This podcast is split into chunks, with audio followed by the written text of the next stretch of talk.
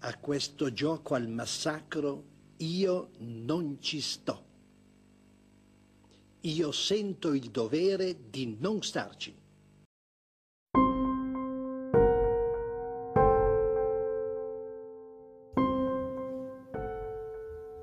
C'è stato un momento in cui l'ultimo presidio delle istituzioni democratiche e repubblicane era rimasto lui, Oscar Luigi Scalfaro, nono presidente della Repubblica Italiana.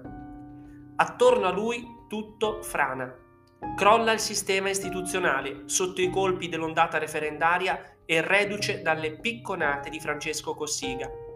Crollano i partiti, annientati dall'ondata di inchieste, arresti, scandali, tangenti, gogne mediatiche suicidi.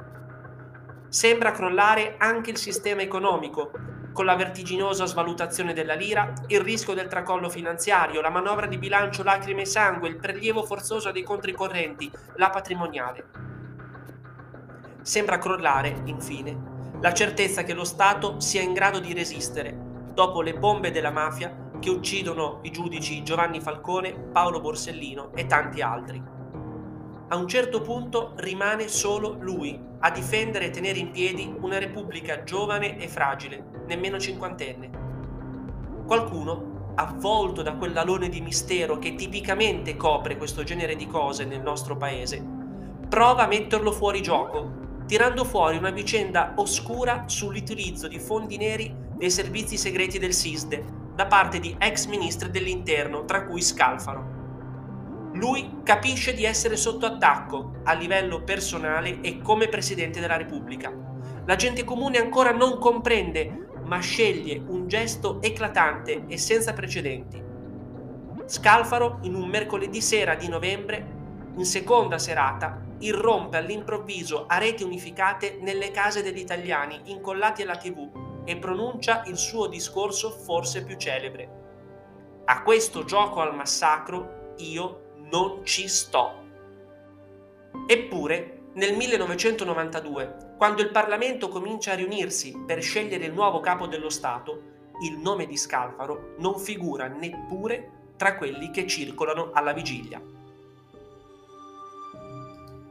Questo è Quirinale il programma dedicato alla storia agli aneddoti, ai retroscena che hanno portato all'elezione dei 12 presidenti della Repubblica Italiana. Io sono Marco Di Maio e questa è Radio Leopolda.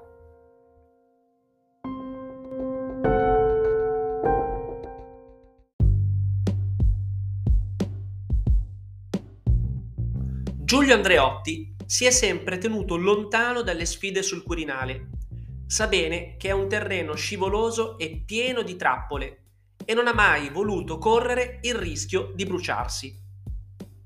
Nel 1992, a 46 anni dal suo primo ingresso a Montecitorio, è ancora un politico di primo piano, ora da senatore a vita, dopo essere stato per sette volte Presidente del Consiglio e 32 volte Ministro, quando iniziano le votazioni per il nuovo Presidente della Repubblica il 13 maggio di quell'anno, Andreotti si è da pochi giorni dimesso da capo del governo ed è in carica per il consueto disbrigo degli affari correnti.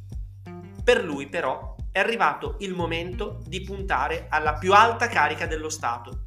Sull'altro versante del mondo democristiano c'è il segretario Arnaldo Forlani, altro politico di lungo corso che sa dosare ogni passo e ogni parola. Assieme ad Andreotti e Craxi, da qualche anno hanno fondato il CAF, il potente patto a tre che regge l'Italia, ma che non riesce a trovare un terreno comune per scegliere il successore di Francesco Cossiga. Forlani si dice disinteressato al colle e afferma di voler continuare a guidare il partito anziché confinarsi in quella che definisce una prigione dorata, il Quirinale. Andreotti non ci casca e tenta di mostrarsi, se possibile, ancora più disinteressato. Poi un incontro a Palazzo Chigi chiarisce il rebus. Forlani rassicura Andreotti. Davvero Giulio, il candidato giusto sei tu. E Andreotti dice, ma no Arla, Arnaldo, il candidato giusto sei tu. Alla fine però trovano una quadra il progetto prevede che Andreotti vada al Quirinale, Craxi prenda il suo posto a Palazzo Chigi e Forlani continui a guidare la DC. Tuttavia è solo un'intesa di facciata. Tocca a Enzo Scotti, ministro dell'Interno, comunicare agli uomini di Andreotti, guidati da Paolo Cirino Pomicino e Nino Cristofori, che la corrente Dorotea, a cui fa riferimento Forlani, non sceglierà Andreotti. Si va alla conta interna e a scrutinio seg- segreto, il 15 maggio, l'Assemblea dei grandi elettori di C sceglie Forlani. Craxi è d'accordo. Si va in aula. Nelle prime tre votazioni avanzano le candidature di bandiera. Nessuno in quelle condizioni avrebbe potuto raggiungere la maggioranza dei due terzi dell'Assemblea. Ma poi si comincia a fare sul serio. Forlani non parte bene, ma la sua insistenza lo porta quasi al traguardo si ferma a un passo dal Quirinale a soli 29 voti dal quorum, ma non andrà più oltre. Gli uomini di Andreotti stanno consumando la loro vendetta. Forlani capisce l'antifona e si ritira, ma la tensione è alle stelle. Marco Pannella, il leader dei radicali, protesta come solo lui sapeva fare contro le presunte violazioni del voto e in quel momento nascono i catafalchi, le cabine chiuse e provviste di tendine per assicurare la segretezza del voto di ogni elettore. Forlani prova almeno a salvare il posto di segretario della DC e propone a Craxi di votare insieme il grande giurista Giuliano Vassalli, su cui in tentativo si fece già sette anni prima. Per Vassalli sarà un massacro. Si fermerà a soli 351 voti, distante di oltre 150 dal quorum di 508. I franchi tiratori sono scatenati. Oltre ad affossare la candidatura del socialista, a questo punto salta anche la segreteria della DC, da cui Forlani si dimette. Il quindicesimo scrutinio è il ritratto del sbriciolamento del Parlamento. Votano in 942 e si dividono tra 24 candidati diversi. Non si vede all'orizzonte nessuno che possa mettere tutti d'accordo.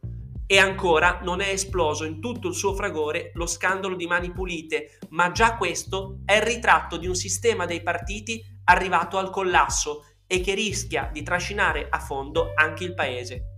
Poi succede qualcosa che scuote tutte le coscienze di tutti gli italiani e segnerà per sempre un prima e un dopo.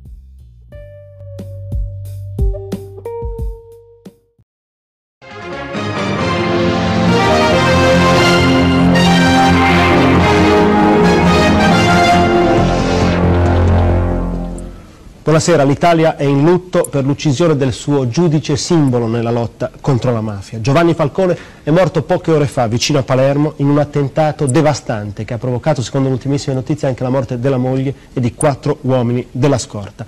Un attentato orribile che ha fatto altri dieci feriti, tra i quali alcuni sono in gravissime condizioni. Un attentato orribile anche per le immagini che stiamo per vedere per uccidere Giovanni Falcone sono stati impiegati, pensate, mille chilogrammi di esplosivo, una carica dalla potenza devastante che ha letteralmente polverizzato un lungo tratto dell'autostrada che dall'aeroporto di Punta Raisi porta a Palermo, vicino allo svincolo di Capaci.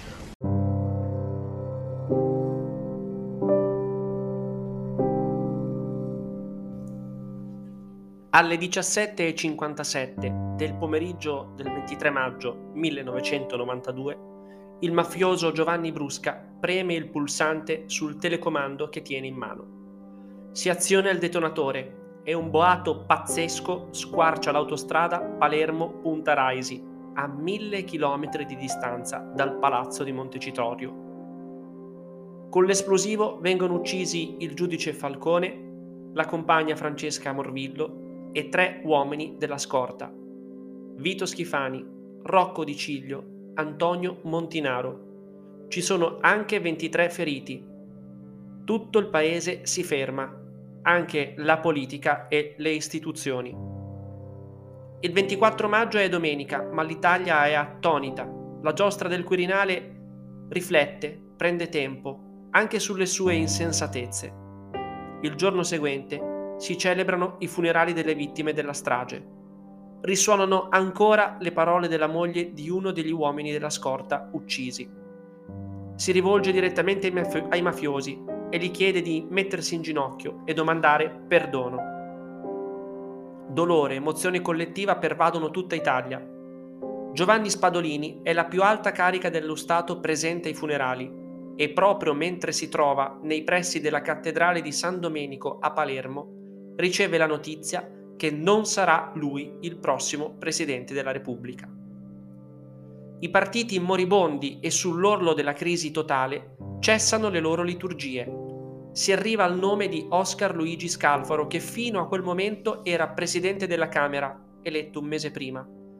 Lo aveva proposto fin dall'inizio il radicale Marco Pannella, che assieme a pochi altri lo aveva sostenuto fin dall'inizio.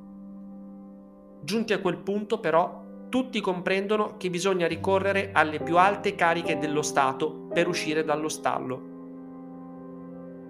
La strage di Capacci non lascia tempo alle incertezze. Viene scartata l'ipotesi di eleggere il presidente del Senato, il repubblicano Giovanni Spadolini, per l'ostilità dei socialisti. E dunque si converge su Scalfaro, che era stato fidato e leale ministro dell'interno con Craxi. Scalfaro, per uscire dall'imbarazzo, lascia il suo scranno nel palazzo di Montecitorio al vicepresidente Stefano Rodotà, un nome che vent'anni dopo verrà candidato al, al Quirinale dal Movimento 5 Stelle. Anche il PDS di Achille Occhetto supera le ostilità interne di chi vedeva nell'arcicattolico Scalfaro un nome indigesto e riesce a schierare tutto il PDS al fianco del futuro Presidente della Repubblica. Dunque, lo stesso giorno dei funerali, in serata, il rito dell'elezione del capo dello Stato si conclude alle 21.37. Scalfaro diventa Presidente della Repubblica con un'ampia maggioranza, impensabile all'inizio delle votazioni. 672 voti su 1011, ma non ci sarà nulla da festeggiare. I tre protagonisti di questa vicenda dovranno fronteggiare un processo per mafia, Andreotti, una condanna per finanziamento illecito, Forlani, che sconterà la pena con i servizi sociali svolti alla Caritas di Roma, e Bettino Craxi, che morirà ad Amammet dopo aver subito condanne definitive per corruzione e finanziamento illecito. Per l'Italia comincerà un'altra stagione difficile, ma per fortuna avendo alla guida un solido timoniere.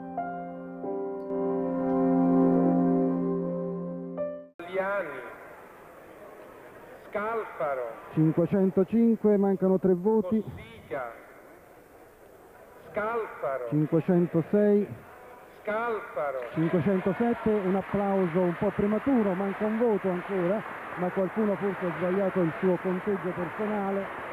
Applausi che giungono dal centro dell'edificio da, da tutto il quadripartito ma anche dal PDS da rete, dalla rete